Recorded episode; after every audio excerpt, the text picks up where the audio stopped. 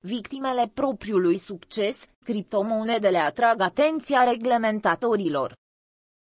Victimele propriului succes, asta se poate spune despre monedele virtuale că au ajuns, după ce, în ultimele luni, au crescut exponențial în valoare, aducând profituri considerabile celor care au avut curaj să investească în ele. Situația actuală ar putea părea, la prima vedere, favorabilă fanilor Bitcoin și a restului de criptomonede, dar trendul ascendent pe care se află acum se ar putea întoarce imediat împotriva lor. Criptomonedele sunt din ce în ce mai vizibile și au un grad de penetrare extrem de ridicat, mai ales dacă ne uităm și la investitorii din retail. Iar peste toate acestea, Bitcoin este luată în considerare pentru a fi folosită ca rezervă valutară și ca metodă de plată pentru unele produse. Mai mult, moneda dominantă se pregătește să spargă pragul de capitalizare de un trilion de dolari.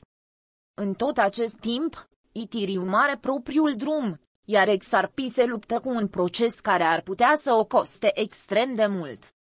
Binance Coin a crescut și ea de 6-8 ori de la începutul anului. Victimele propriului succes. Cifra de un trilion de dolari pentru capitalizarea Bitcoin nu este doar un reper simbolic. Suma este suficient de ridicată încât să atragă o serioasă atenție băncilor centrale. Potrivit analiștilor financiari, comentarii oficiale pe un ton reținut sau chiar avertismente directe. FOCA a oferit unul dintre cele mai directe. Se pot pierde toți banii investiți în monede virtuale, au limitat avansul, dar nu au fost decât o frână temporară, în perspectiva mai largă. Cu toate acestea riscul unei reglementări severe nu a dispărut. Ba, analiștii financiari cred că el a devenit chiar mai ridicat cu cât devine mai valoros și e mai utilizat, în special prin legare la sistemul financiar global, cu atât pericolul unei abordări mai puțin prietenoase din partea autorităților devine mai mare.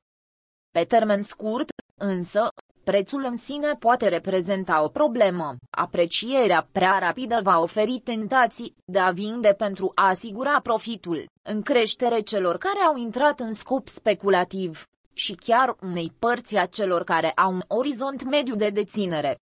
Se poate spune că, pentru un moment, riscul principal ar fi ca Bitcoin, alături de alte monede, să devină victimele propriului succes.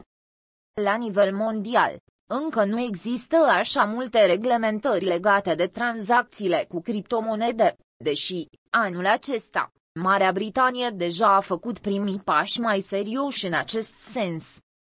Mai mult, Rusia ceruse angajaților din domeniul public să renunțe la tot ce înseamnă criptomonede.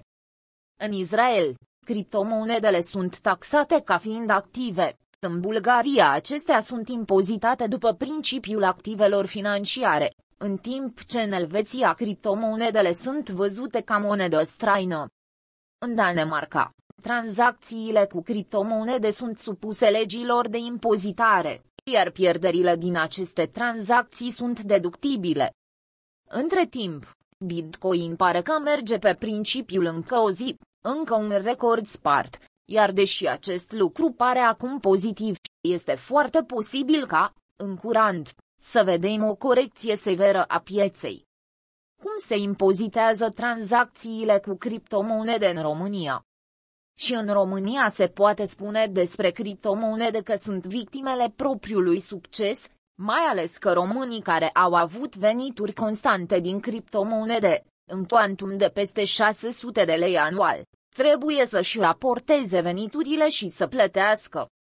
Veniturile din monede virtuale aferente anului 2020 vor fi declarate în anul 2021, pentru stabilirea taxelor datorate. Declararea sumelor câștigate din tranzacțiile cu criptomonede se va face prin depunerea la ANAFA cunoscutei declarații unice pentru persoanele fizice, termenul anual de depunere fiind 15 martie. Persoanele fizice vor raporta câștigurile pe care le-au avut în anul trecut, adică diferența dintre prețul de vânzare și prețul de achiziție. Aceste sume vor fi impozitate cu 10% impozit pe profit. În plus, dacă veniturile din criptomonede sunt cel puțin egale, într-un an, cu echivalentul la 12 salarii minime brute, contribuabilii vor trebui să achite și CAS, în cotă de 10%. Cele 12 salarii minime reprezintă în 2021 suma de 27.600 de lei.